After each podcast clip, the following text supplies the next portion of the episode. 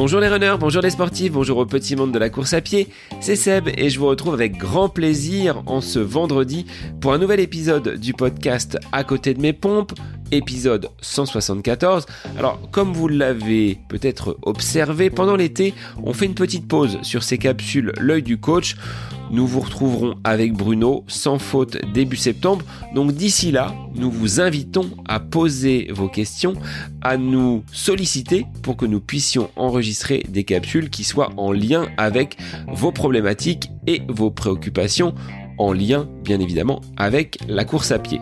Durant l'été, si vous avez raté quelques épisodes, eh bien c'est l'occasion pour vous de rattraper ce retard et de peut-être venir mettre une évaluation sur les différents réseaux, que ce soit Spotify, Apple Podcast, sur Instagram, sur Facebook.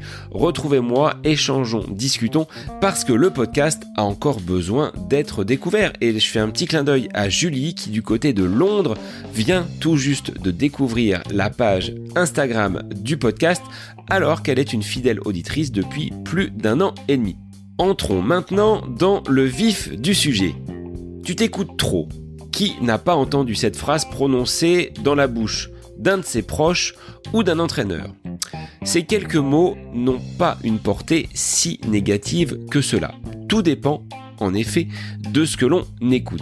Et c'est ce que nous allons voir, du moins entendre, dans cet épisode enregistré avec Agnès Espana, qui est déjà passée par le podcast, docteur en neurosciences et professeur de yoga dans la région toulonnaise.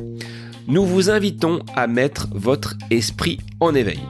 Pratiquer la course à pied met notre corps à rude épreuve à trop vouloir pousser, à vouloir aller encore plus loin que ce qu'il est en mesure de nous restituer, c'est bien souvent la blessure qui nous attend à un moment où on s'y attend le moins.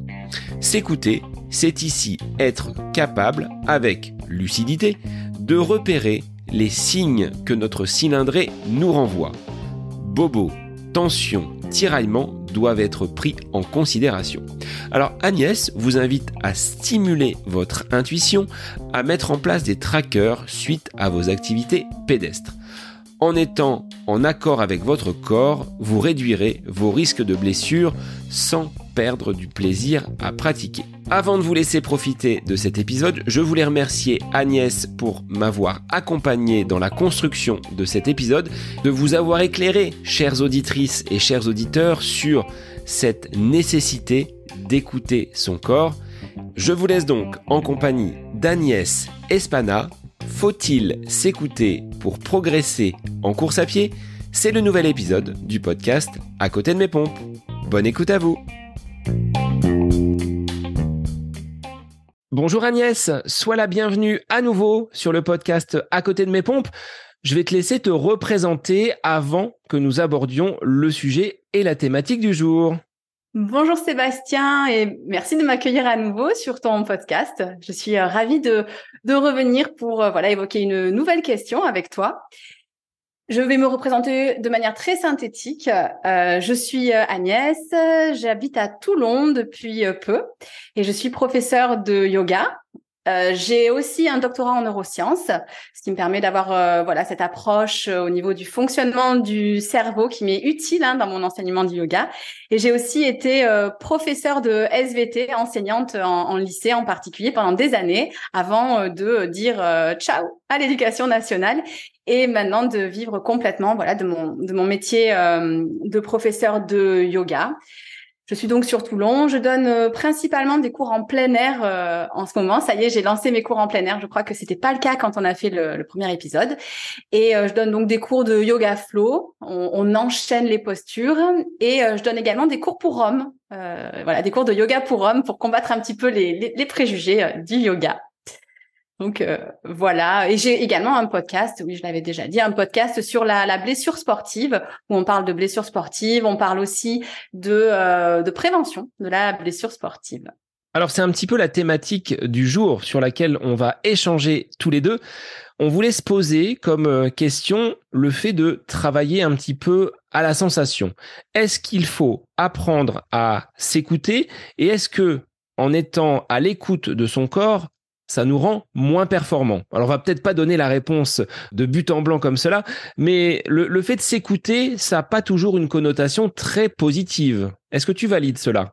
Oui, complètement. Euh, en fait, ça vient, je pense, euh, de euh, probablement notre enfance, notre adolescence, où euh, parfois on nous dit bon, on, s'écoute trop. Alors, je pense évidemment, mais c'est peut-être une déformation de mon ancien métier aux, adolescents à qui on dit beaucoup bon, allez, arrête de t'écouter, bouge-toi un petit peu. Et parfois, très honnêtement, c'est justifié. Mais en tout cas, c'est quelque chose qu'on on a souvent soit entendu, soit même prononcé. tu t'écoutes trop.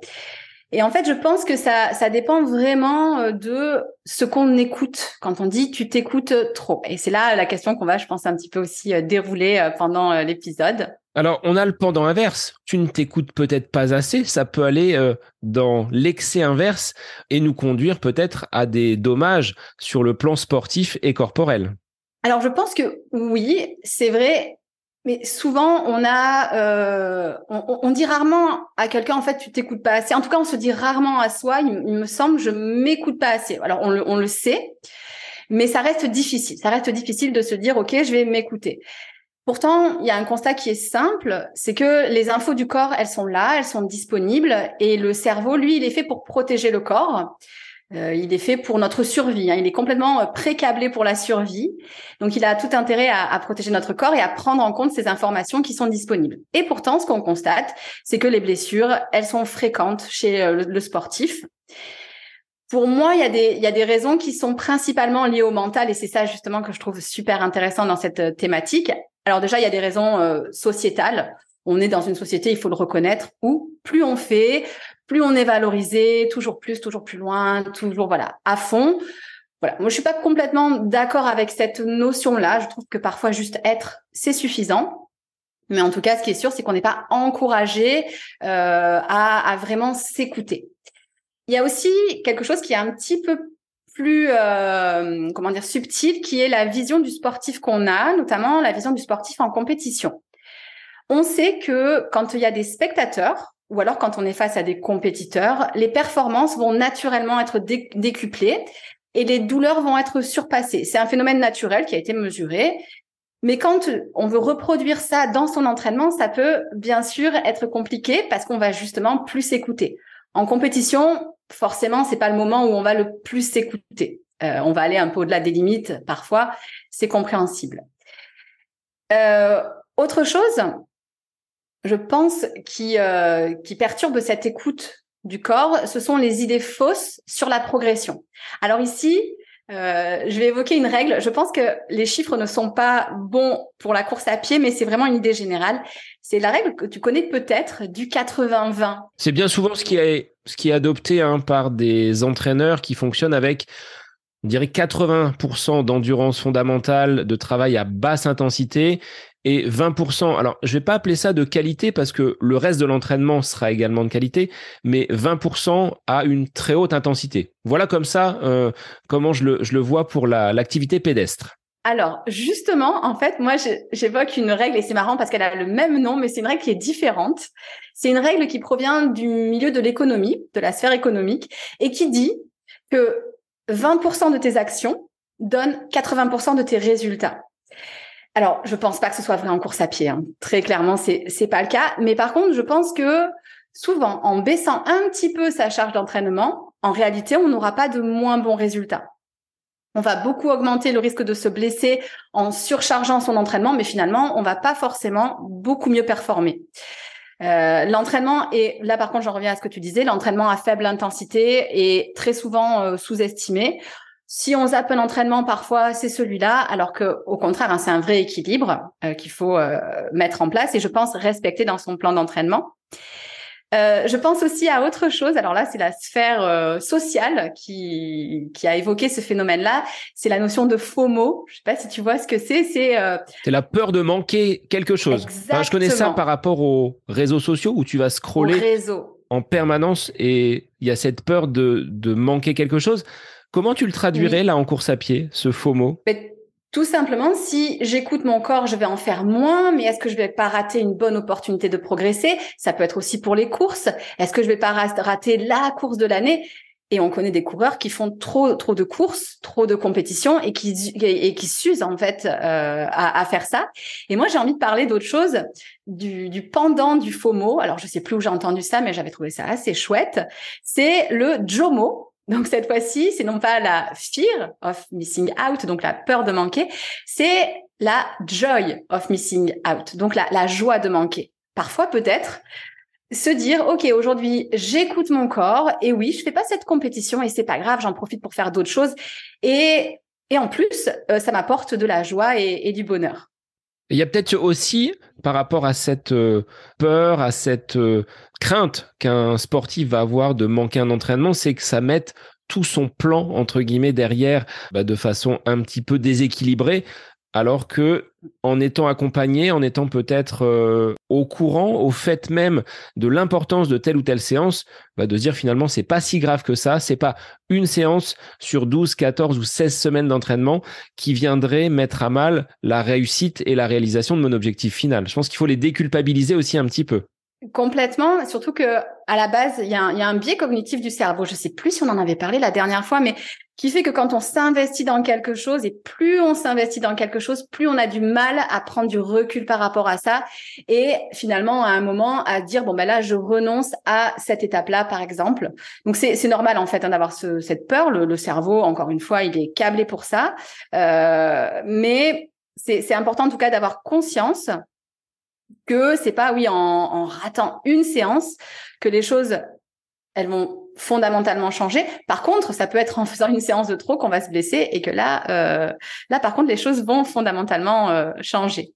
Et bien souvent, tu vois, Agnès, sur les séances d'entraînement, quand on dit on a fait une séance de trop, on la constate froidement, la blessure est là, mmh. mais on n'est pas toujours capable de remonter une semaine, quinze jours, trois semaines en amont pour voir qu'est-ce qui a pu causer. Est-ce que le changement de chaussure a été euh, réalisé récemment? Est-ce que la charge d'entraînement a été trop importante? Est-ce que le sommeil, euh, ce sont des facteurs hein, que je lance comme ça, a été de, bonne qualité?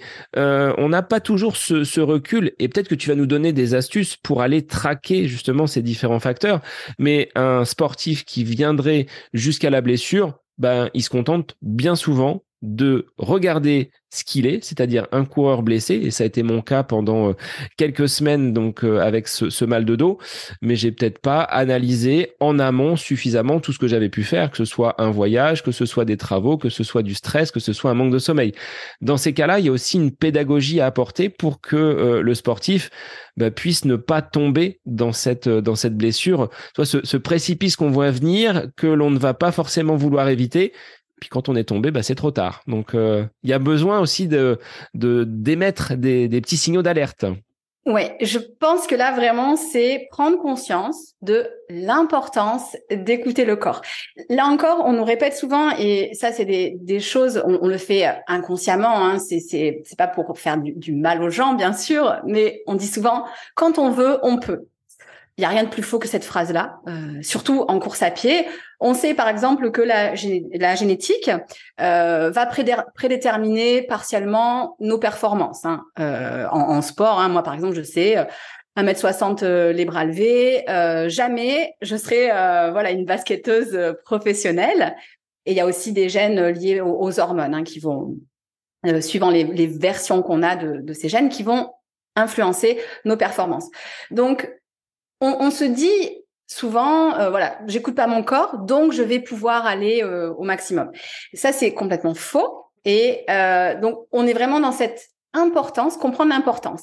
Et l'importance des signaux physiques, mais aussi des signaux mentaux. Alors là, je renvoie à, l'épisode d'Éric Lacroix sur la sur la notion de douleur et sa variabilité, qui était super intéressant. Donc, je, je reviens pas là-dessus. Mais simplement, il faut prendre conscience que la douleur, euh, la baisse d'énergie et la fatigue, la baisse prolongée de la motivation, la perte du plaisir de pratiquer, c'est un signal que quelque chose ne va pas. Alors, le meilleur scénario, c'est on connaît le quelque chose qui ne va pas. Donc toi, visiblement, je pense que je ne sais pas si tu as réussi à trouver le quelque chose euh, qui n'allait pas. Bon, tu l'as trouvé peut-être dans, dans ton cas, du coup, un peu un peu tard, puisque la blessure était arrivée. L'idéal, c'est de le trouver avant alors, la blessure est arrivée, mais effectivement, il y a une, conjonction de facteurs qui m'ont conduit jusqu'à cette euh, douleur qui, comme tu l'as dit, hein, ce n'était pas qu'un signal physique. Je pense que euh, ce que mm. tu disais en préambule tout à l'heure, le, corps envoie des signaux qui viennent du, cerveau. On va dire que le, corps a été le révélateur peut-être de ces euh, facteurs liés à du stress, liés à une charge mentale, on va dire, plus importante qu'habituelle et qui m'a conduit jusqu'à ce, ce, blocage du dos. Donc j'ai réussi peut-être là à identifier ce quelque chose qui ne va pas. Mais ce n'est pas toujours le cas. Ça, c'est le meilleur scénario. Si on ne sait pas d'où vient le problème, quelles vont être les, pistes que l'on va pouvoir mettre en place? Euh, bon, rapidement pour le moment, peut-être qu'on y reviendra un peu plus tard. Euh, moi, moi, je dirais euh, déjà revenir aux bases, aux bases du, du plan d'entraînement et aux bases de la récupération et s'interroger sur est-ce que finalement notre plan d'entraînement, même si c'est pas un plan d'entraînement élaboré, hein, moi j'ai pas un plan d'entraînement par exemple qui est super élaboré, mais je sais qu'en général, aller dans, dans ma semaine, je vais faire peut-être deux fois 10 km, enfin une ou deux fois 10 km, une fois 15 km avec un petit peu de dénivelé, puis je vais essayer d'intégrer un, un, 20 km ou un petit peu plus. À côté de ça, j'essaye de faire deux, deux séances intenses. Donc j'ai pas quelque chose qui est vraiment euh, hyper, voilà, c'est pas un plan d'entraînement euh, hyper ficelé, mais euh, régulièrement, je regarde et je me dis, OK, est-ce que ça va toujours par rapport à ma forme euh, Voilà, donc c'est pas un vrai plan d'entraînement, mais je, considère un plan d'entraînement dans un cadre général. En tout cas, quel que soit le, le scénario, ce qu'il faut bien comprendre, c'est que le euh, quand le signal est non respecté, euh, ce sera incompatible hein, avec la performance à, à long terme. Euh, je suppose peut-être que tu connais cette pathologie où les gens ne ressentent pas de, de douleur. Ils ont des circuits de la douleur euh, qui, qui ne sont pas fonctionnels. Quand ils mettent la main sur une plaque chaude, euh, ce qui est le signal, euh, ben, ils vont pas pouvoir entendre et ils vont se brûler. Ben, là, c'est exactement pareil. Si tu refuses d'entendre le signal, tu vas entre guillemets te, te brûler. Et je voulais insister aussi dans cet épisode, je crois que c'est important, c'est un des voilà une des choses que je voudrais faire passer comme message, c'est que un indice qu'on oublie euh, souvent, c'est le plaisir de s'entraîner. Euh, et on sait hein, que ce plaisir de s'entraîner, il est aussi lié aux performances des athlètes, même de haut niveau, surtout de haut niveau peut-être d'ailleurs. Et il y a euh, Thompson qui a dit cette phrase que je vais euh, traduire en, en, français vu qu'il voilà, il est anglais. Euh, quand je cours bien, je suis heureux. Et il dit aussi, et quand je suis heureux, je cours bien. Et moi, je crois fondamentalement que un des indices pour savoir si voilà si on est dans dans son alignement entre guillemets, c'est ce plaisir de pratiquer. Donc euh, je sais pas si toi tu avais euh, tu avais encore du plaisir à pratiquer ou si tu te forçais un peu, mais ça peut être un, indice en tout cas parfois. J'ai pas besoin, tu vois, de motivation vraiment démesurée pour sortir mes baskets et aller à l'entraînement. J'ai pas besoin non plus de, de gros objectifs pour me donner à lors de ces séances, on va dire, de, de fractionnés intenses, il est vrai que ça joue quand même un petit peu sur euh, le, phare que tu vois briller au loin, sans réels objectifs. Et je l'ai connu pendant cette période du Covid où j'avais très très peu de compétition. À un moment donné, la motivation, forcément qu'elle va baisser parce que quand tu ne valides pas en course ce que tu as pu faire à l'entraînement, ça me posait un petit peu souci. Mais sur ces dernières semaines, après le gros coup de mou que j'ai pu avoir après le semi-marathon de Chartres, mm. bah, je me suis posé ces questions-là. Pourquoi tu te fais autant de mal à aller courir 4, 5, 6 fois par semaine? Pourquoi tu veux aller euh, justement battre encore un, un chrono? Les gens me disaient, hein, 1h28, 1h29, bah, c'est quand même bien pour un, semi-marathon. Sauf que quand tu passes à côté de l'objectif que tu as préparé, euh, le sportif que l'on est, un brin compétiteur, euh, c'était pas suffisant pour moi. Et derrière, bon bah je me suis euh, pas mal remis en question parce que j'ai été à l'arrêt, parce que je n'ai pas couru et quand je regarde là mon tracking du mois de mai, il y a rien, hein, c'est vraiment creux. Mais j'ai quand même réussi à ne pas être exécrable et à ne pas être un lion en cage à la maison, ne courant pas et prenant beaucoup de recul sur, euh, sur tout cela.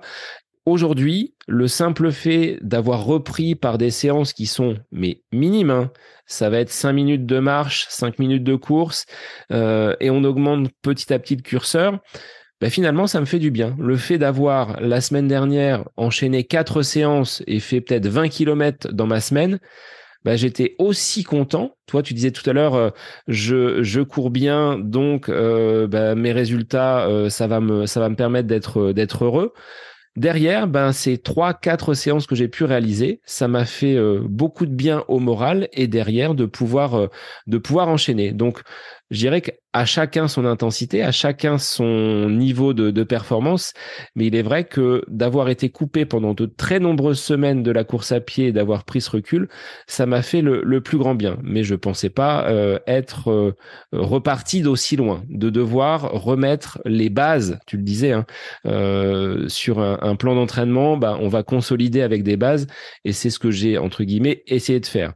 Maintenant, est-ce que j'étais tombé dans le surentraînement? Quel est ton avis là-dessus? Bah, Écoute, je ne peux pas te dire comme ça, mais euh, ce qu'il faut savoir, je pense que c'est important en tout cas que tu continues à suivre ce plaisir de pratiquer, tout simplement parce que c'est le premier signe du surentraînement. C'est je perds le plaisir de pratiquer. Après, il y en a d'autres qui viennent, notamment des facteurs mesurables, des facteurs physiologiques, la baisse des performances, mais en général, c'est un peu tard. C'est-à-dire qu'on est, on est déjà dans le surentraînement. Et on peut ensuite euh, finir en burn-out, et là, c'est plusieurs mois euh, d'arrêt sportif.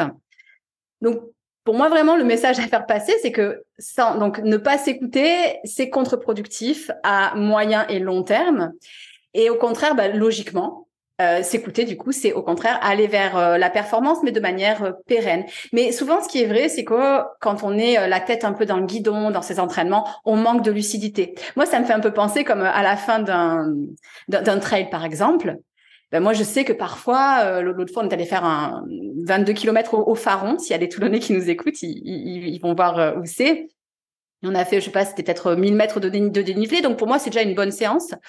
Euh, ben, je, me disais, attention, euh, là, tu manques de lucidité sur tes pas. Alors, je suis pas tombée. Il y a eu des chutes. Enfin, bref, euh, je suis pas, pas tombée, mais j'avais vraiment conscience de cette perte de lucidité. Et je crois que c'est vrai aussi plus globalement. Parfois, quand on est à fond dans l'entraînement, au bout d'un moment, entre guillemets, on se fatigue et on perd sa lucidité.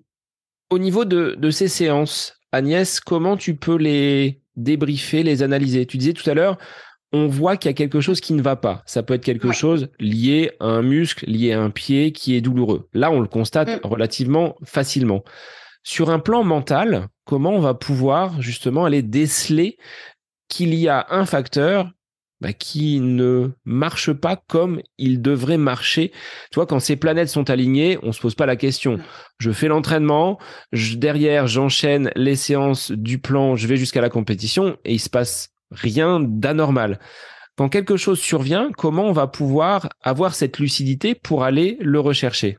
Oui, comme tu disais, c'est alors c'est pas forcément facile hein, de, le sentir au niveau euh, physique, même si bien sûr, par exemple, une douleur qui va être euh, euh asymétrique d'un seul côté du corps, par exemple, vers une articulation ou à l'insertion d'un muscle, une douleur un petit peu vive qui revient tous les jours, qui a tendance à s'amplifier à l'entraînement, ça bien sûr, alerte rouge. Mais en général, on le sait, on le sent, il n'y a pas de souci. Euh, alors là, je vais passer à quelque chose qui est plus en lien avec le yoga. Moi, c'est ce que je dis souvent à mes élèves quand ils quand ils débutent. Euh, et parce qu'en fait, on se blesse aussi. Hein. En yoga, il faut savoir que c'est un sport, ou, enfin un sport. Hein. Je dis entre guillemets, hein, je parle de la partie physique, où on se blesse euh, aussi beaucoup. Euh, je leur dis, moi, je suis le professeur extérieur, je vous guide, mais le plus important, c'est le professeur intérieur. Je crois que cette notion, elle est très importante, sauf que cette notion de professeur intérieur, eh ben, elle nécessite un apprentissage. Donc ça, c'est une première chose, c'est que progressivement, à force de courir, euh, on va commencer à mieux comprendre son corps. Moi, typiquement, je sais que j'ai une faiblesse aux, aux ischio-jambiers. Et en plus, j'ai le, le double, enfin le combo gagnant. Je fais de la course à pied et du yoga. Et on sait qu'en yoga, c'est une la, tendinite, ce qu'on appelle le yogi butt. C'est la tendinite du yogi, euh, voilà, fait fait des ravages en, en yoga. Mais vraiment, maintenant, j'ai appris à écouter les sensations au niveau des ischio-jambiers et je peux vraiment savoir quand je suis allée trop loin ou pas. Euh, je sais que parfois, hop, j'ai des petites sensations, mais au bout d'un jour ou deux, c'est ok, c'est que c'est bon. Donc vraiment, j'ai eu cet apprentissage. Ça a été un peu long, mais je... maintenant, c'est complètement OK. Euh, la chose qui est importante aussi, c'est qu'avec cet apprentissage, ce qui va se développer, c'est l'intuition. Et là, j'ai envie d'insister, c'est que l'intuition, c'est pas quelque chose qui vient de l'univers ou voilà, des fois comme on le voit, hein, une espèce de, savoir qui arriverait de l'extérieur. Pas du tout. L'intuition, et ça a été scientifiquement euh, étudié, Finalement, c'est euh, l'inconscient qui, qui travaille, un petit peu comme une boîte noire, qui va prendre différentes informations qu'on ne conscientise pas, qui va euh, processer ces informations pour en sortir euh, quelque chose, ce, ce ressenti qu'on a. Et d'ailleurs, je sais que je pense que ça existe chez les médecins notamment, qui au fur et à mesure de leur carrière sont de plus en plus, euh, de plus, en plus intuitifs. C'est-à-dire que en voyant une personne, en ayant euh, peu d'informations, ils vont arriver souvent à décider des choses intéressantes. C'est pas de la magie, c'est juste qu'en fait, à force d'avoir vu des gens, ils vont avoir inconsciemment processé des informations et euh, finalement euh, travailler leur intuition. Et donc concrètement, je vais vous donner plusieurs pistes. La première piste, c'est de se permettre de faire le silence pour écouter les sensations, pour écouter aussi l'énergie. Et là, du coup, on est sur quelque chose d'un petit peu plus mental. Oui, l'énergie du corps, mais aussi, euh, voilà, comment je vais dans ma tête, euh, est-ce que je suis motivée ou pas. Et ça, bien sûr, euh, c'est la méditation, le, par exemple, des scans corporels qui vont me permettre d'accéder à, à ça. Est-ce qu'à l'intérieur, on est dans une situation de tempête? Est-ce que c'est plutôt le, le calme? Là, faut arriver à se poser. Il faut prendre du faut temps. Arriver à se et poser. Il faut caler dans son emploi du temps quelques, quelques blocs de liberté pour justement faire le silence. Alors, ça peut être vraiment faire le silence par la méditation, mais moi, je sais que je le fais beaucoup aussi pendant mes, euh, mes séances de yoga. Alors, quand je suis élève, hein, parce que quand je suis prof, bien évidemment, je suis pas euh, dans mon corps. Hein, euh, mais quand je suis élève, et j'ai remarqué, je ferme beaucoup les yeux quand je pratique et pour moi, c'est un espèce de silence qui fait que je suis connectée à mes à mes sensations. Et il y a même des, des postures que j'appelle ma météo, ma météo euh, interne, en chien tête en bas. Je sais pas si tu vois ce que c'est. Euh, on a euh, les mains au sol, les pieds au sol et, les fesses vers le ciel. c'est peut-être la, la, posture la plus connue. Hein. pour moi, c'est vraiment un moment où en général je ferme les yeux et là, j'ai toutes les informations, hop, sur mon état à la fois mental, à la fois physique. Donc oui, la méditation, c'est évidemment c'est l'idéal, être posé tranquille. Mais si vraiment c'est impossible, on peut aussi le faire euh, en, en, mouvement. Après, ce que je conseille euh, vraiment euh, vivement, c'est tout ce qui est des trackers, donc qui vont permettre de mieux se connaître. Donc suivre son entraînement. En, en, yoga, on appelle ça svadhyaya c'est cette connaissance de soi qu'on va cultiver. Alors il y a aussi la connaissance des textes, mais aujourd'hui voilà, ça va être plus être axé sur la connaissance de soi. Donc, on va noter ses performances. Ça, c'est OK. Hein. Si ça fait plaisir de noter ses performances, c'est très bien. Mais on va pouvoir aussi noter, par exemple, les zones courbaturées, l'intensité des courbatures. On va pouvoir noter, est-ce qu'aujourd'hui, euh, je suis stressée? On va pouvoir y noter les piliers de la récupération. Est-ce que j'ai bien bu? De l'eau, bien sûr. Est-ce que j'ai bien dormi? Donc, toutes ces choses-là. Et je conseille aussi de noter pour en revenir à ça, le plaisir de pratiquer. Par exemple, on peut mettre une note de 1 à 3. Euh, 1, euh, franchement, j'ai eu aucun plaisir, j'ai dû me forcer, euh, voilà. Le 2, bon, voilà, séance normale. J'ai un peu dû peut-être me pousser un peu, mais c'était quand même cool finalement. Et la 3, euh, c'était génial, j'avais envie d'y aller. En plus, voilà, je me suis éclatée. Et ce qui est intéressant, je pense, à faire, c'est de faire ensuite la moyenne sur la semaine la moyenne peut-être même sur le mois et d'observer l'évolution des chiffres. Si on voit que ça baisse progressivement, alerte. Euh, Est-ce qu'il n'y a pas quelque chose euh, voilà, qui, qui, est en train justement de, de, de, ne plus aller? Ça peut être la charge d'entraînement, hein, par exemple. Et, et à ce sujet, c'est assez marrant. Euh, bah, J'imagine que toi aussi, mais moi, je suis des, des forums euh, de, de coureurs. Et Souvent, il y a ces gens qui viennent, qui débutent la course à pied et qui disent oh là là, comment vous faites? Moi, j'aime pas courir. Alors je sais jamais. Bon, je, réponds pas parce que ça, en général, ça prendrait, je pense, trop trop de temps.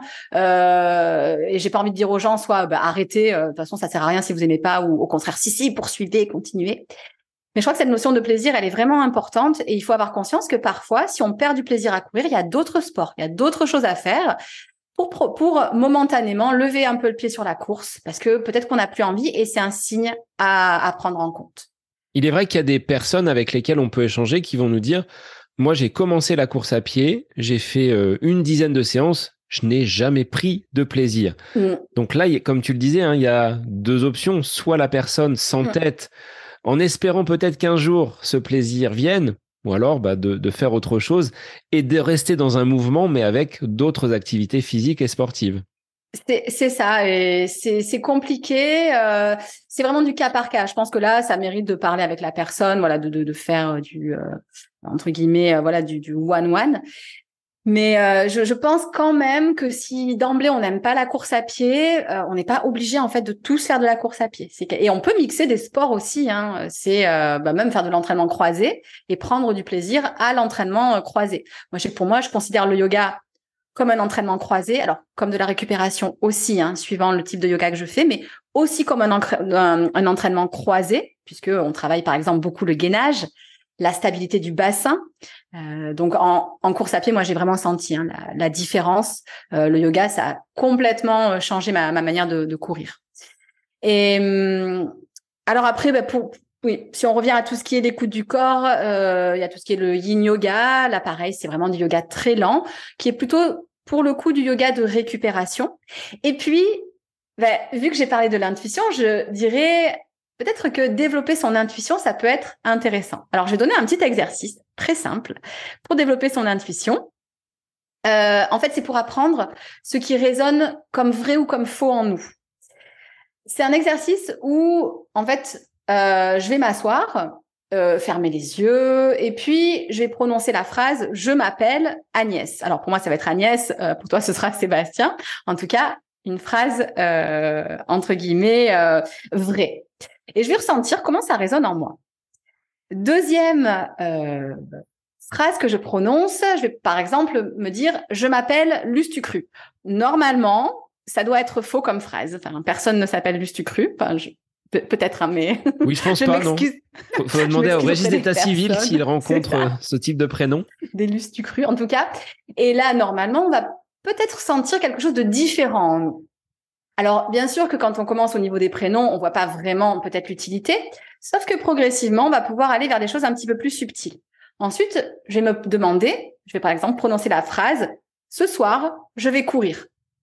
Qu'est-ce que me dit mon intuition? Est-ce que oui, c'est une bonne idée d'aller courir? Ou est-ce que finalement non, ce soir, ça résonne faux en moi?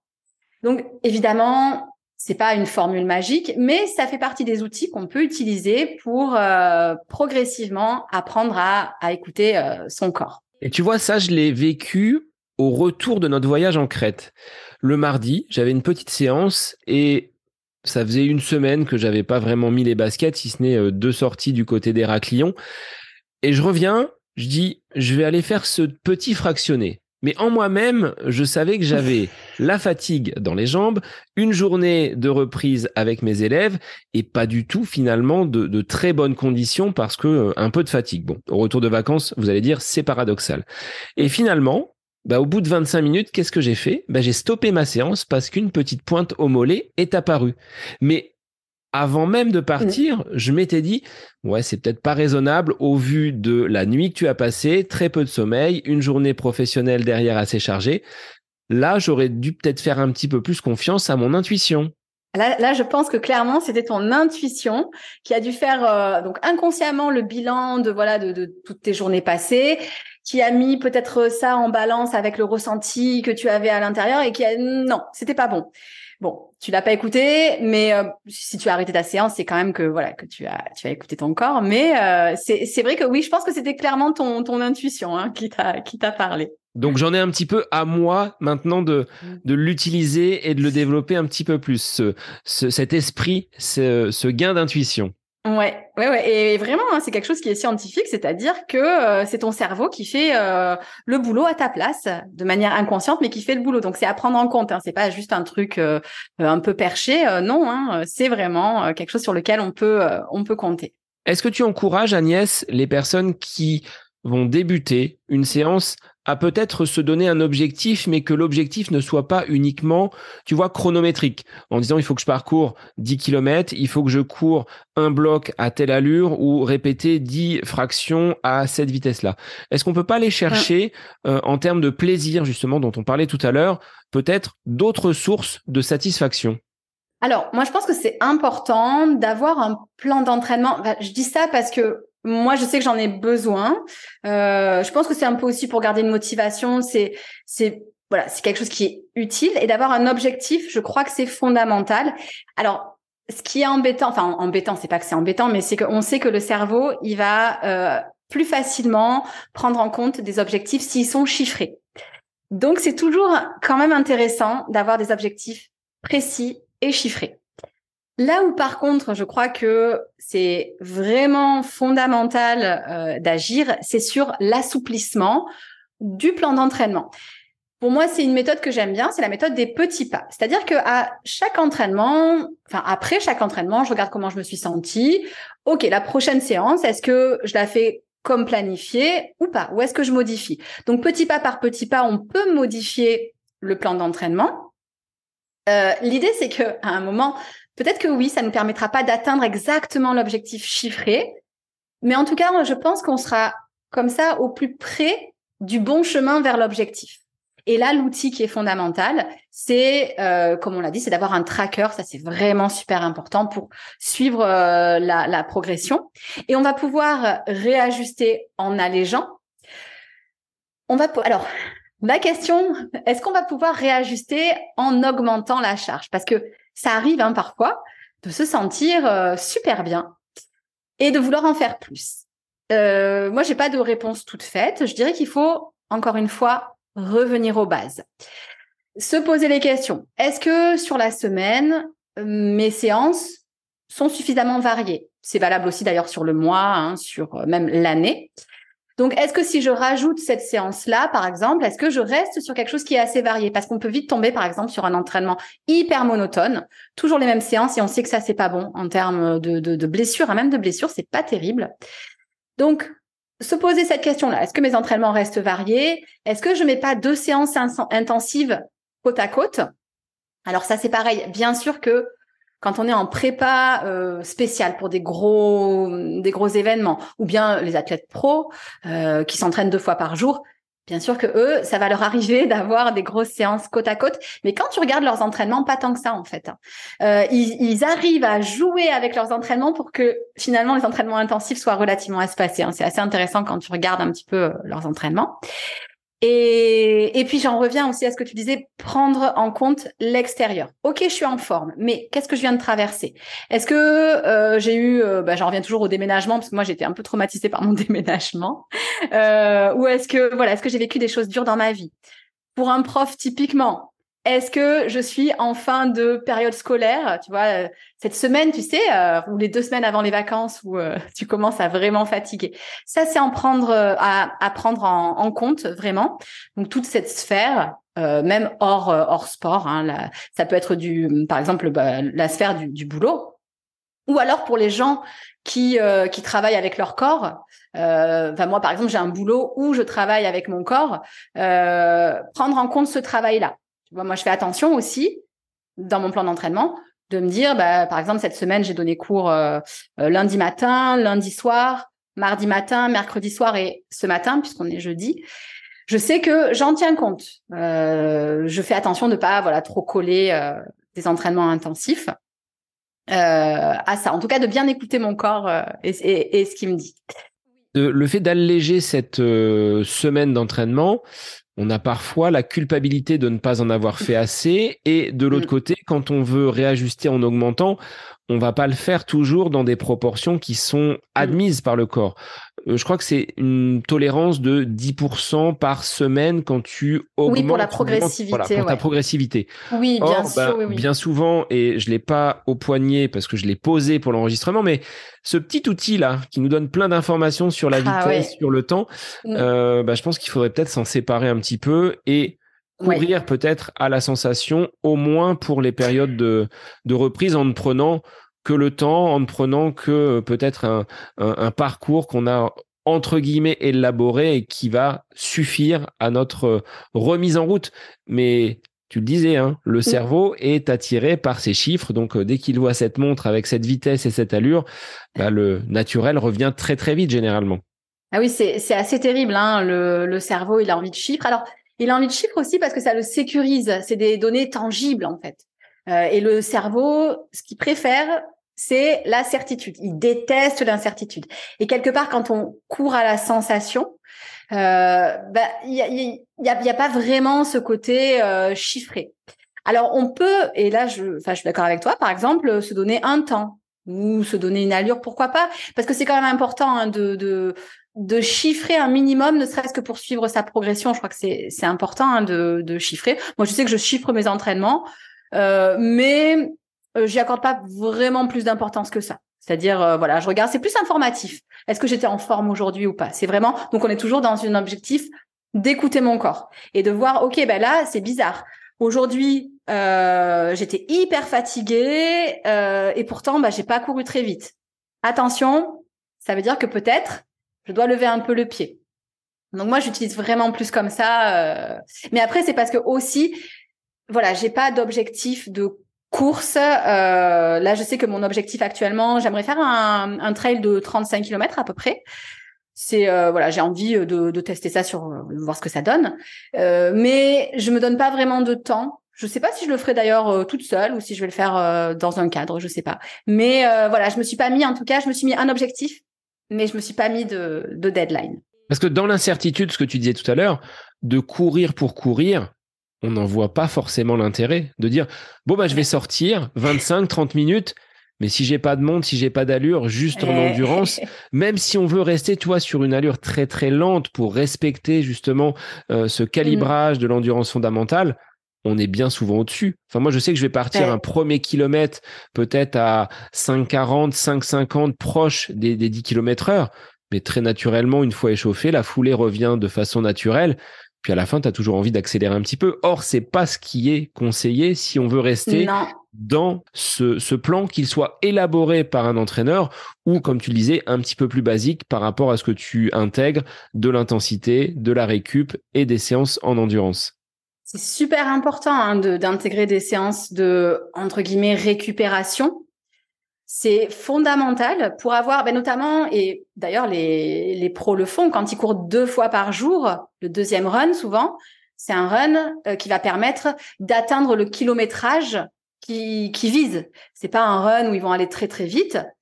Et le but, ça va être de trouver ce qu'on appelle le sweet spot, c'est-à-dire euh, ce volume d'entraînement qui est bon pour toi, où tu restes dans une pratique où tu as encore du plaisir, euh, mais en même temps tu es pas non plus en sous-entraînement parce que le but c'est pas euh, voilà de, de c'est pas d'en faire le moins possible. Hein. Mais bon, je pense qu'en général c'est pas trop le, le problème des, des, sportifs qui sont concernés par la blessure. donc il y a vraiment cet aspect que la course peut aussi faire partie de la récupération euh, on n'oublie pas aussi d'ailleurs dans cet aspect de récupération le cool down. C'est le truc en général moi, moi j'avoue, hein, ça m'arrive de le zapper. Je suis un peu pressée. J'ai fait une course un peu, un peu soutenue, et je me dis bon bah écoute, hein, euh, les, les dernières euh, centaines de mètres euh, en mode cool, tant pis. Hein. Hop, je, je, monte mes escaliers, je rentre chez moi, je prends ma douche, basta. Ça c'est pas, ça c'est pas terrible. On sait que même au sein de l'entraînement, c'est important de voilà d'avoir ces moments où on n'est pas à fond. C'est ce qu'on disait avec Bruno sur la séance structurée de d'être capable dans un premier temps de l'entraînement de monter progressivement le mm. moteur, la cylindrée en température pour donner le plein potentiel sur une séance de fractionné, mais de bien prendre le temps derrière de redescendre en énergie, de redescendre en température, en intensité, et de ne pas se précipiter sur la voiture, sur le parking pour reprendre le, cours de sa, de sa journée ou de sa soirée. E, exactement. Et ce qui est même important euh, à comprendre, c'est que il faut que les entraînements de faible intensité soient de faible intensité pour que les entraînements de haute intensité soient de haute intensité. Il y a plein de coachs. Euh, moi, j'aime bien lire un peu les, les témoignages des, des coachs, va les écouter sur les podcasts et qui, qui disent hein, mon athlète, il va pas à fond en fait dans sa haute intensité. Pourquoi? Parce qu'il va pas suffisamment bas dans sa basse intensité. Du coup, il peut pas donner le maximum parce que ben, déjà un, il n'a pas assez récupéré. Euh, et du coup, vu qu'il n'a pas assez récupéré, le cerveau euh, ne va pas pouvoir augmenter la capacité à supporter la souffrance et aller vers la limite. Il faut savoir qu'en fait, même si on s'en rend pas compte, hein, le cerveau il va brider nos performances. Il va pas te permettre d'aller euh, euh, exploser tes muscles. Donc c'est un peu notre garde-fou. Et on peut repousser ce garde-fou, lui faire comprendre. Ok, regarde, tu peux aller un peu plus loin, mais ça veut dire qu'on doit arriver à l'entraînement en étant reposé et en pouvant justement, en étant en capacité de pousser réellement. Et là, on peut vraiment faire un travail, donc sur le corps bien sûr, mais sur le cerveau également. C'est-à-dire qu'on peut se préparer à l'entraînement. Enfin, ça, c'est des, des petits tips, des petites astuces que, que Cindy euh, Laplace m'avait donné et euh, à l'occasion justement d'un épisode sur la préparation mentale, c'est d'arriver également prêt prêt à aller batailler, prêt à se donner lors de sa séance et si euh, on a eu une journée un petit peu compliquée, que ce soit euh, professionnellement ou personnellement, d'avoir un petit sas de décompression. Alors, mmh ça peut être en écoutant une musique, ça peut être en se préparant, en mettant ses, euh, ses chaussures et en s'équipant, mais d'arriver aussi à faire le vide autour de soi pour être concentré totalement sur le contenu de la séance et pas qu'en pleine séance, le cerveau commence à dérailler un petit peu sur euh, des préoccupations externes et que l'on ne soit plus vraiment focus sur euh, la pratique sportive en elle-même. Oui, il faut arriver reposer physiquement et reposer mentalement. Et justement, j'en viens à, une astuce dont, on parlait euh, tout à l'heure, qui est, alors là, c'est vraiment, euh, je pense que je pourrais être sponsorisée par euh, par Gmail, c'est les parce que j'en parle régulièrement, c'est vraiment quelque chose moi que j'utilise beaucoup. Ce sont les sous-agendas Gmail. donc, il suffit d'avoir un, un, un, mail par Gmail et puis on a accès à leur agenda en ligne. Et ce qui est bien, c'est qu'on peut affecter des sous-agendas avec à chaque fois une couleur. Donc, je peux marquer sur mon agenda Gmail tout ce que je fais et affecter une couleur. Par exemple, mes séances de haute intensité, moi, je sais que je les mets en vert et je vais mettre euh, les séances, euh, au contraire, plus de récupération, je vais les mettre en bleu. Et d'un coup d'œil, je vais pouvoir voir si ma semaine, elle est équilibrée. Donc, alors, bien sûr qu'on peut ne pas utiliser ça, mais pareil, c'est surtout hein, si on est euh, visuel, euh, ça peut être intéressant pour le cerveau de le voir, de le visualiser. On peut aussi le faire d'ailleurs de manière euh, récurrente, ce qui permet de pas avoir à repenser, voilà, comment j'organise ma semaine toutes les semaines, une fois qu'on a trouvé quelque chose qui, qui fonctionne. Et je vais pouvoir rajouter aussi d'autres choses. par exemple, donc en bleu, moi je mets ma récupération, mais ma récupération entre guillemets active. Euh, en violet, je vais mettre ma récupération euh, passive. Donc euh, des moments où, souvent après l'entraînement, en tout cas les entraînements intensifs, je m'accorde un petit moment pour pour récupérer avec bah, toute la routine de récupération. Moi, je sais que j'aime bien me passer un jet d'eau froide sur les jambes. Après, je mets les pieds au mur, chaussettes de compression. voilà, le, je m'hydrate, etc., etc. Donc ça, après, c'est à chacun de trouver un petit peu sa. C'est ton rituel. C'est une ritualisation de euh, cette récupération à chacun de composer et de mettre ce qu'il a envie, ce qui lui fait plaisir. Les gens qui sont euh, euh, effrayés par la douche froide, on va peut-être pas les pousser à aller se, se mettre dans un, dans un bain d'eau froide directement, mais de trouver des, des choses qui, après la séance, euh, leur fait du bien. Moi, je sais qu'il y a l'hiver un, un, un, bon chocolat chaud. Alors, je sais pas si le, mm. le lait est très très bon pour la, la, récupération, mais en tout cas, ça me fait du bien. Donc, c'est la petite récompense après, après l'effort. Oui, oui, oui. Euh, de toute façon, c'est important après une séance intensive hein, de, de prendre euh, assez rapidement. Alors, on dit que c'est euh, en dessous des 30 minutes. Si c'est dans les deux heures, ça reste OK. Hein, de, ouais, de prendre un snack, entre guillemets, ça peut être liquide ou solide, mais pour, pour amener un petit peu de sucre et pour refaire rapidement les réserves hein, de glycogène. Euh, ça, c'est vrai après les séances de haute intensité. Hein. Moi, je sais qu'après une séance cool, je je prends pas forcément de snack, mais j'essaye d'être rigoureuse par rapport à ça. Euh, et rigoureuse, voilà, à trouver mon donc mon protocole de récupération à moi. Et vraiment, je vois la différence quand je le fais et quand je le fais pas. Parfois, comme je disais, j'ai pas le temps et voilà, je fais bon bah tant pis, je, je zappe ça. Et le lendemain, je sais que je me sens moins en forme. Donc, euh, moi, je crois vraiment que c'est important de se forcer à respecter ça. Et je le marque sur mon agenda. Donc, je prévois toujours une petite plage après euh, après ma séance, euh, voilà. Et ensuite, bien sûr, moi, je cale tout ce qui est pro et tout aussi sur le même agenda. Et dans tout ce que tu mets en place, Agnès, sur ton agenda, tout va être mm. positionné par bloc. Il n'y a pas de place à l'incertitude. Si je, vais passer pour une psychopathe, si si bien sûr qu'il y a de, la place pour l'incertitude. Non, parce que tu disais le cerveau n'aime pas l'incertitude justement. Là, tu lui facilites le travail, tout est vraiment cadré avec euh, les récup, avec euh, les temps où va y avoir du sport, où c'est pas du sport, où c'est le perso, mais euh, tout est tout est bien ficelé. Ouais, c'est assez bien ficelé. Alors moi, je sais que moi j'en ai besoin. Probablement que certains, pour eux, c'est pas c'est pas quelque chose qui est bon, euh, et ça c'est complètement compréhensible. Hein. On, on, fonctionne tous différemment. Je sais qu'il y a des gens même ça peut un peu angoisser ce côté-là euh, un peu carré. Euh, c'est pour ça que on peut aussi laisser bien sûr des plages vides. Hein. On a tout à fait le droit. Moi je sais qu'il y a des plages qui sont vides. En général, je me pose, je lis, euh, bref. Euh, mais je crois quand même que c'est intéressant de conscientiser le fait qu'il faut s'accorder ce temps et trouver un moyen, en tout cas, de l'intégrer dans, dans son quotidien. Tu commences par cela?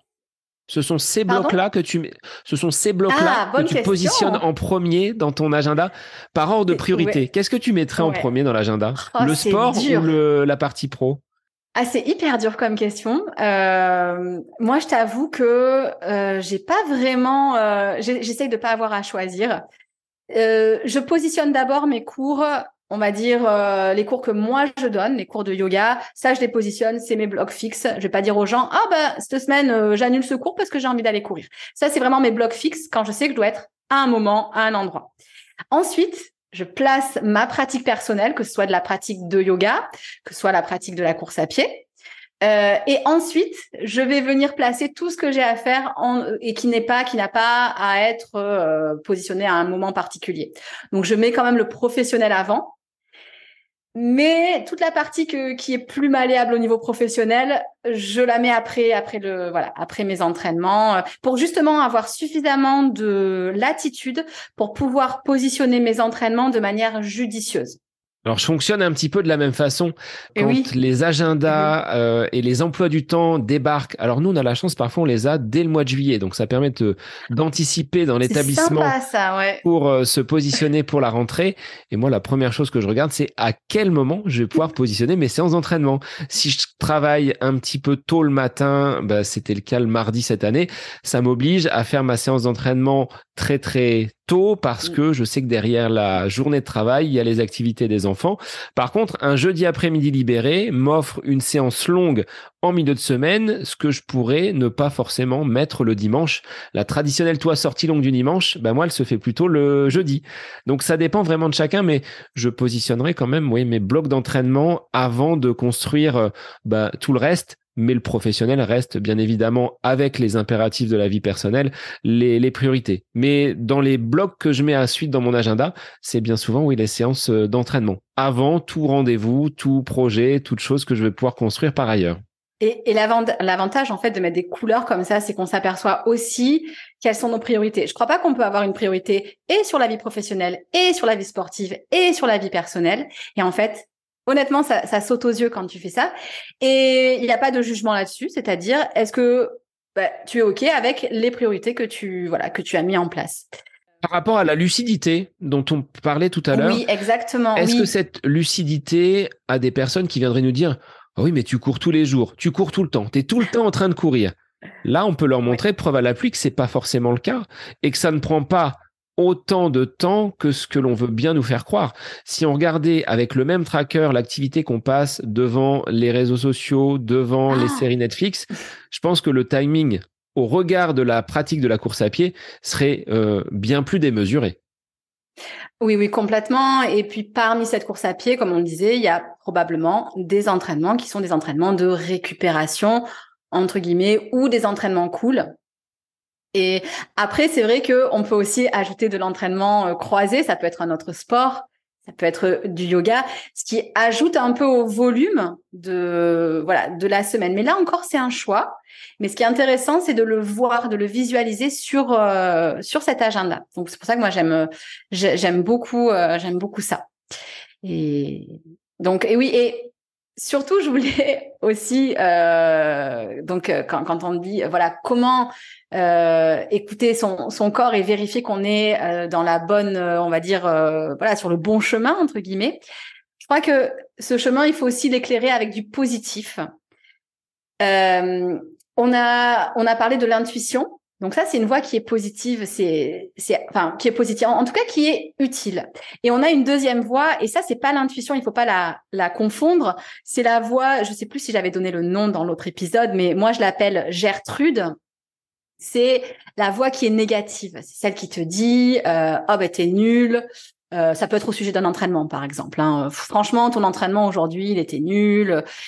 Attention, celle-là, on essaye de la recalibrer pour qu'elle soit un petit peu moins négative. Donc, euh, je, pense que c'est intéressant de rester dans ce côté positif, aussi par rapport à l'effet nocebo, hein, le fait que à force de penser négatif, à force, et notamment par rapport à la douleur, à force, voilà, de, se focaliser sur des, des, choses négatives, parce que l'écoute du corps c'est bien, mais attention, on se focalise pas que là-dessus. On peut avoir un effet nocebo qui est l'inverse de l'effet placebo et qui fait qu'on va réellement développer des douleurs. Et pour ça, je voulais juste citer une, expérience que je trouvais assez chouette, qui est une expérience qui a été faite chez des rats. On les met dans un labyrinthe, dans le noir, et c'est un labyrinthe aquatique, donc ils nagent. S'il n'y a pas de lumière, alors dans les deux groupes, hein, aucun des rats ne voit le chemin. C'est-à-dire que c'est trop sombre pour qu'ils puissent voir le chemin. Euh, les rats qui sont dans le noir euh, total euh, vont couler rapidement je ne sais plus exactement le timing que c'était. Je crois que c'est en termes de, minutes. Alors je rassure, hein, on les repêche, hein, on les laisse pas se noyer. Mais en tout cas, ces rats, ils vont se laisser couler très rapidement, ce qui est un signe d'abandon. Au contraire, euh, quand on met une lumière, alors c'est pas une lumière qui éclaire le le euh, parcours, donc ça, ça, ça les aide pas à cheminer. Mais par contre, c'est une, c'est juste une lumière au bout du tunnel. Ben, les rats, en fait, ils vont tenir beaucoup plus longtemps. Et si je me souviens bien, c'était en termes d'heures. C'est-à-dire que tu passes de rats qui coulent en quelques minutes à des rats qui vont persévérer pendant des heures. Donc, garder ce côté positif, c'est-à-dire que quelle que soit la décision qu'on a prise, je vais m'entraîner, je vais pas m'entraîner. Si jamais on se dit aujourd'hui, bon, j'ai déconné, ma séance elle était pas bonne, euh, enfin elle n'était pas bonne, j'aurais pas dû m'entraîner comme ça. On reste quand même positif et voilà, c'est important aussi de juste saupoudrer tout ça avec euh, avec cette intention là il faut regarder la lumière au bout du tunnel. C'est pas très encourageant ce que tu nous dis là quand même, parce que c'est pas à ça qu'on pense quand on parle de, de, lumière au bout du tunnel, bien souvent. Ah, euh, là, ben là, en tout cas pour les rats, la, lumière, c'est simplement qu'ils voient qu'il y a quelque chose au bout du tunnel, et du coup ils abandonnent pas. Donc euh, en fait, pour rester positif, c'est toujours pour moi justement voir quelque chose de positif au bout. Bah, comme toi par exemple, quand tu as vécu la blessure, c'est vrai que sur le coup, le positif, c'est compliqué. Mais en fait, si tu restes positif, tu vas probablement mettre en place beaucoup plus de choses, persévérer, alors que si tu es négatif, ce sera pas le cas. Pour les rares, eux, c'est qu'ils se laissent couler. Pour un sportif, ça va être qu'il va mettre en place des actions pour ben, soit, bon, dans le cas de la blessure, surmonter sa blessure, mais tout simplement, sinon, dans son quotidien, peut-être mettre des actions qui sont plus ajustées, comme des actions de récupération et, euh, et, des choses euh, voilà dans dans ce euh, dans, dans cet esprit-là. Ce qui est assez déstabilisant, Agnès, quand tu n'es pas en action, et j'ai été coureur blessé mmh. sur les, les dernières semaines, c'est que ces blocs qui sont dans notre agenda, qui sont pour autant euh, mmh. dédiés à l'activité, ben, il n'y a plus rien et il faut entre guillemets les mmh. occuper. Et les occuper, c'est euh, parfois de, de, l'oisiveté et il faut rapidement euh, biaiser un petit peu ce cerveau pour lui dire, ben non, c'est pas parce que tu n'es plus actif sur le plan de la course à pied que tu ne peux pas faire autre chose. Rester dans le canapé, c'est pas la solution. Là, est-ce que tu as toi des, des petites astuces pour aller chatouiller un peu ces, ces neurones et leur dire allez, mettez-vous un petit peu en éveil et allez vous, euh, allez vous bouger justement. Ouais, c'est vraiment la curiosité. Euh, c'est peut-être aussi le moment de mettre en place un projet qu'on avait et qu'on a mis de côté. C'est ce, ce projet, euh, bah, par exemple, de monter un podcast, hein, pourquoi pas. Et ben, on n'a on a jamais le temps. On n'a pas le temps parce que ben, est-ce que c'est pas le moment d'initier ça? Et justement, le cerveau va être occupé et ça va un petit peu euh, permettre euh, d'oublier euh, ce voilà cette mésaventure, le problème euh, voilà de, de plus pouvoir faire euh, tout ce qu'on pouvait faire, ça peut être aussi commencer voilà une autre activité. moi moi je sais que quand je lève le pied parce que ça m'arrive parce que je sens que voilà la fatigue elle est là et bon pour moi mon refuge ça va être de lire parce que j'apprends plein de choses et que pour moi c'est un vrai plaisir. Mais pour quelqu'un d'autre ça va être autre chose. L'idée c'est d'être curieux de pas voilà de pas se dire moi je suis sportif et du coup je ne peux m'épanouir que dans le sport peut-être qu'on peut aller chercher un peu de curiosité. Peut-être qu'on peut se relier à, davantage à nos proches. Enfin, je sais, je pense que c'est le cas de beaucoup de gens qui travaillent et qui font beaucoup de sport. Parfois, la vie personnelle, elle peut, passer un peu, euh, un peu à la trappe. Et ça peut être le moment aussi, voilà, de renouer euh, certains liens, de prendre du temps avec avec les gens. Ça, c'est vraiment, mais en tout cas, c'est un travail actif. C'est un travail qui va qui va demander de euh, voilà de, de, prendre le temps de la réflexion, de se poser, de se dire de quoi j'ai besoin, de quoi j'ai envie, qu'est-ce que je peux faire? Bah, je te rejoins sur le côté vie de famille, projet ça a été l'occasion pour moi de faire des choses en famille, ce que je fais quand même relativement souvent, mais là un petit peu plus, n'étant pas euh, pris le matin de bonne heure par des séances de course à pied ou le soir un petit peu tard, et puis du bricolage tout simplement, bon autour de la maison. là, euh, je crois que ma to-do list, elle, elle est pas épuisée, mais euh, presque avec cette cette période de blessure. Après, ce sur quoi je voulais rebondir, c'est également mm. la nocivité de ces réseaux qui sont pourtant sociaux et qui vont nous renvoyer cette image du coureur blessé. Là, je voyais un bilan famélique sur mon mois de, mai, là où d'autres affichent des performances, des chiffres, justement, ce que doit bien apprécier notre, notre cerveau. Là, comment ne pas tomber dans la culpabilité en disant, ben, j'ai rien fait en comparaison à tel ou tel autre coureur et tel autre sportif? Oui, c'est naturel de se comparer. c'est complètement naturel. Euh, alors moi, je te donne ce que moi je fais je ne regarde pas. C'est-à-dire qu'en fait, je me suis mis dans un état d'esprit où finalement, les performances des autres, euh, après, je suis très heureuse pour eux, mais c'est pas quelque chose euh, que je, à laquelle j'accorde assez d'importance pour que ça contrôle ma propre pratique. Donc j'essaye vraiment là encore. Euh, L'idée c'est de passer par la réflexion. Pour le coup, je vais essayer d'activer des parties du cerveau qui réfléchissent, comme les aires préfrontales. Et en fait, il faut savoir que ces aires préfrontales, quand je les active, elles vont venir inhiber euh, les aires euh, limbiques, donc tout ce qui est le système émotionnel. Donc, en fait, je dirais tout simplement et tout bêtement, passer en mode réflexion, sortir un peu de ce mode émotionnel. Euh, se dire aussi que ce qu'on voit sur les réseaux, c'est simplement ce que les gens veulent montrer. On ne sait pas ce qu'ils vivent à côté. Euh, on ne sait pas si euh, à côté, si ça se trouve, ils sont en train, euh, voilà, de vivre, je sais pas, un divorce, voilà. Donc, je crois que c'est important de pas juste comparer l'extérieur de ce qu'on voit des gens, leur performance, et nous, notre intérieur, parce que nous, on a accès à toutes les données de notre vie. C'est pas comparable. Tu peux pas comparer. Tu peux pas comparer toi ce que tu perçois de ta vie et ce que les autres montrent en fait sur sur les réseaux. Donc euh, voilà, pour moi, c'est vraiment passer dans ce mode, je passe en mode réflexion. Je me pose et là encore, on peut passer à l'écrit. Hein.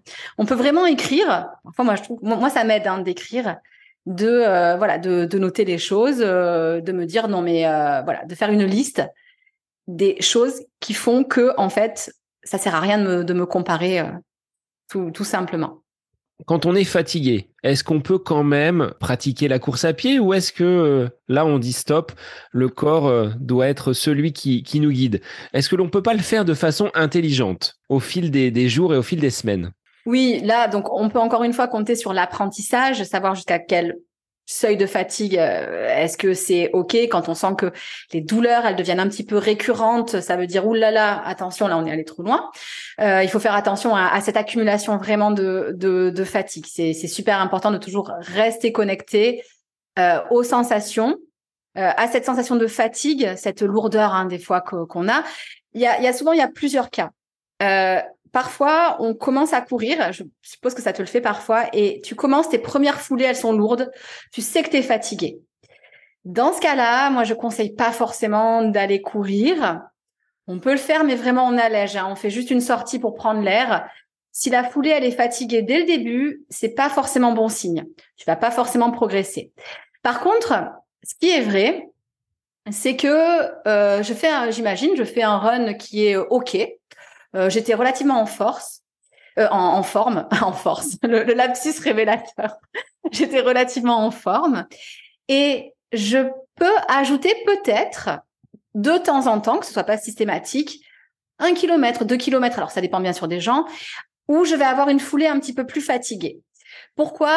Tout simplement parce que le cerveau, lui, veut économiser de l'énergie C'est toujours pour cette histoire de survie. Et si tu lui proposes une foulée un petit peu fatiguée, il va pouvoir peut-être optimiser ta foulée, c'est-à-dire apprendre euh, à faire une foulée optimale.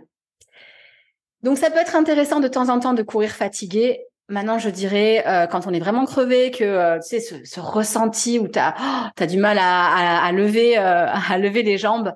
Est-ce que vraiment ça vaut le coup d'aller courir? Je suis pas certaine.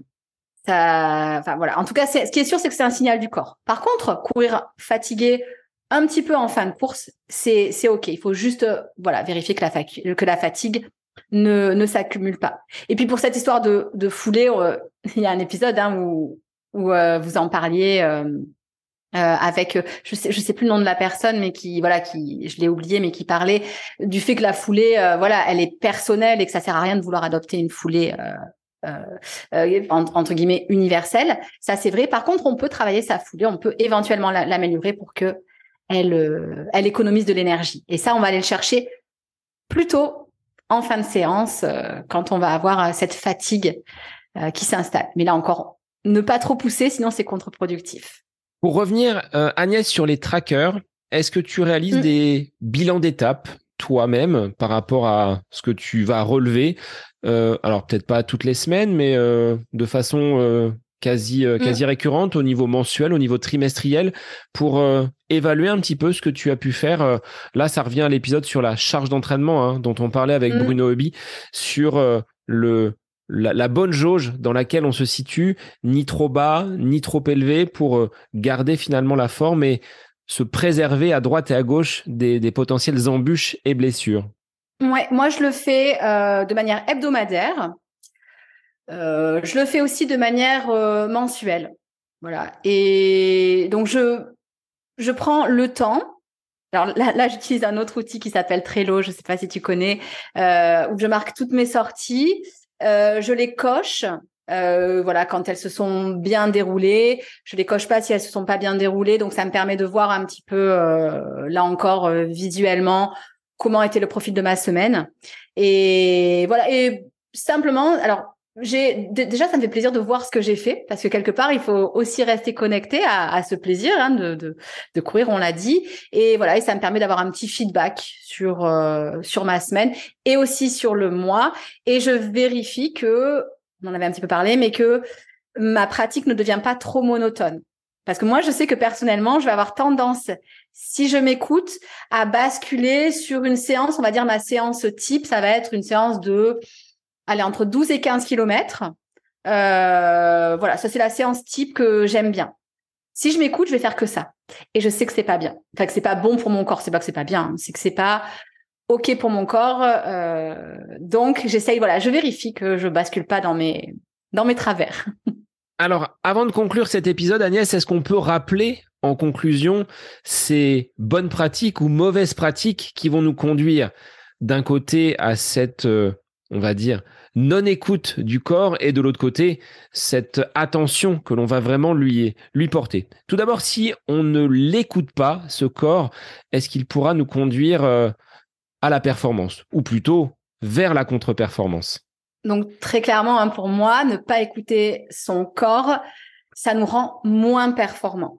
Euh, déjà de par le risque de blessure, de par le risque de la perte de plaisir à pratiquer, parce que ça, moi, je crois que ça reste quand même quelque chose qui est fondamental, qu'on soit euh, un, athlète euh, amateur ou un athlète professionnel. Il faut pas aussi oublier que les pratiques trop intensives, alors ça veut rien dire une pratique trop intensive, ça dépendra de la personne. On va dire trop intensive pour euh, voilà pour soi, peuvent perturber le sommeil.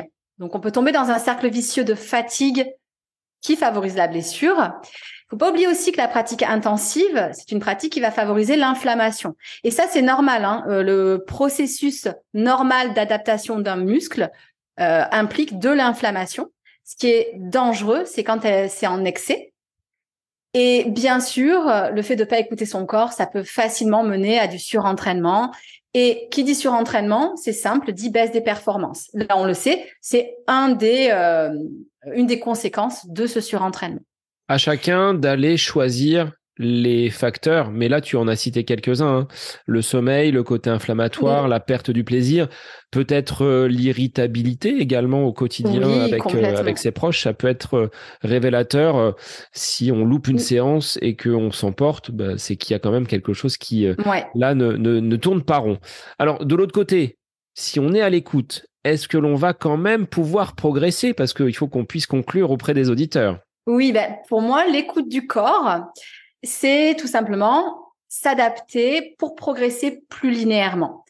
C'est vraiment cette idée de vouloir progresser de manière pérenne, de manière linéaire, de manière euh, sereine. Et pas avec ces dents de scie qu'on connaît quand on a des douleurs euh, chroniques, euh, quand on a des blessures récurrentes et qui sont super difficiles à vivre. je pense que tu me diras pas le, le, contraire. Donc vraiment, je, je, je conseille d'aller vers un plan d'entraînement avec des objectifs, mais avec surtout de la souplesse, de mettre en place de la récupération, euh, ce tracking qui pour moi est un outil fondamental. Bien sûr, je prêche pour ma paroisse. Faites du yoga, faites de la méditation. Ce sont vraiment des, précieux outils. Et je voulais juste ajouter justement euh, par rapport à cette euh, méditation, le fait que dans une optique euh, ne serait-ce que de, performance, il faut savoir que la méditation euh, ralentit le vieillissement. Alors ça, en fait, on l'a montré parce que ça évite la diminution de la longueur des télomères. Et les télomères, en fait, ce sont les extrémités de nos chromosomes. C'est comme des petits capuchons euh, protecteurs. Quand les télomères se raccourcissent, on assimile ça à un vieillissement cellulaire. Et la méditation permet d'éviter ce rétrécissement des télomères. Ça déjà, c'est juste fabuleux quand même. Et en plus, et ça pour un sportif, c'est intéressant. Donc, vieillir moins vite, c'est quand même intéressant. Et euh, la méditation renforce l'immunité. Donc forcément, là aussi, c'est quand même plus sympa de pas avoir, euh, voilà, des euh, des, problèmes euh, tous les trois jours. On sait à quel point des, même des problèmes, voilà, des, petits problèmes de santé, ça peut impacter sur notre, sur notre pratique sportive. Donc, s'écouter, bah, il faut pas, si on renvoie à l'introduction de, l'épisode, il faut pas le prendre comme quelque chose de négatif. Quand on dit à quelqu'un tu t'écoutes trop ou tu t'écoutes pas assez, là il faut prendre le contre-pied et vraiment faire corps avec son corps justement. Ouais, Complètement. Euh, la, réponse est bien sûr que l'écoute du corps, ça ne rend pas moins performant. Bien au contraire. Euh, c'est une question d'échelle de temps. Ce qui est sûr et certain, c'est qu'à long terme ou même à moyen terme, c'est vraiment un pari gagnant. Merci Agnès pour tous ces éclairages sur cette écoute du corps qui peut nous rendre quand même beaucoup plus performants. Je te laisse nous redonner les quelques liens, les quelques supports sur lesquels les auditeurs de la région de Toulon, mais également de la France entière, pour suivre ton actualité et peut-être se mettre au yoga par la même occasion. Donc, euh, j'invite les auditeurs, s'ils veulent me retrouver, soit à aller voir mon site, euh, j'ai un site internet, soit à me suivre via Instagram. En ce moment, alors je ne sais pas quand l'épisode paraîtra, mais je suis en train de mettre en place euh, ce que j'appelle mon kit de récupération pour sportifs, où on va se servir des outils du yoga, des outils aussi des neurosciences. Euh, si cet épisode paraît avant fin juin, il y a une liste d'attente qui est mise en place. Donc euh, voilà, on peut s'inscrire sur la liste d'attente. Je vais également mettre euh, en ligne un, petit euh, e-book, euh, une petite feuille de route pour la récupération, toujours basée sur cette optique voilà de yoga. Il y a également des outils de bien-être et puis des neurosciences. Donc ça peut être téléchargé gratuitement. Et j'ai toujours aussi mon podcast et puis euh, ma, ma chaîne euh, YouTube où je mets euh, voilà des pratiques de différentes longueurs si voilà si les gens veulent veulent tester le yoga et puis bien sûr j'accueille avec joie les les Toulonnais si souhaitent venir tester le yoga en extérieur voilà soit près de la plage ou alors dans des parcs enfin on est on est pas mal en tout cas à Toulon ça c'est sûr. Merci Agnès pour euh, tous ces conseils. Donc on invite les auditeurs dans les écoutes futures, bah, peut-être à s'écouter et à aller justement sur ce tracking pour euh, bah, continuer à performer. C'est en tout cas tout le bien qu'on leur souhaite. Merci Agnès. Merci à toi, en effet. Euh, écoutez votre, intuition, ça c'est sûr, c'est un bon guide. Faites-lui confiance. Et pour tous les auditeurs, eh bien, je vous dis à la semaine prochaine pour un nouvel épisode du podcast À côté de mes pompes. Bonne semaine à vous.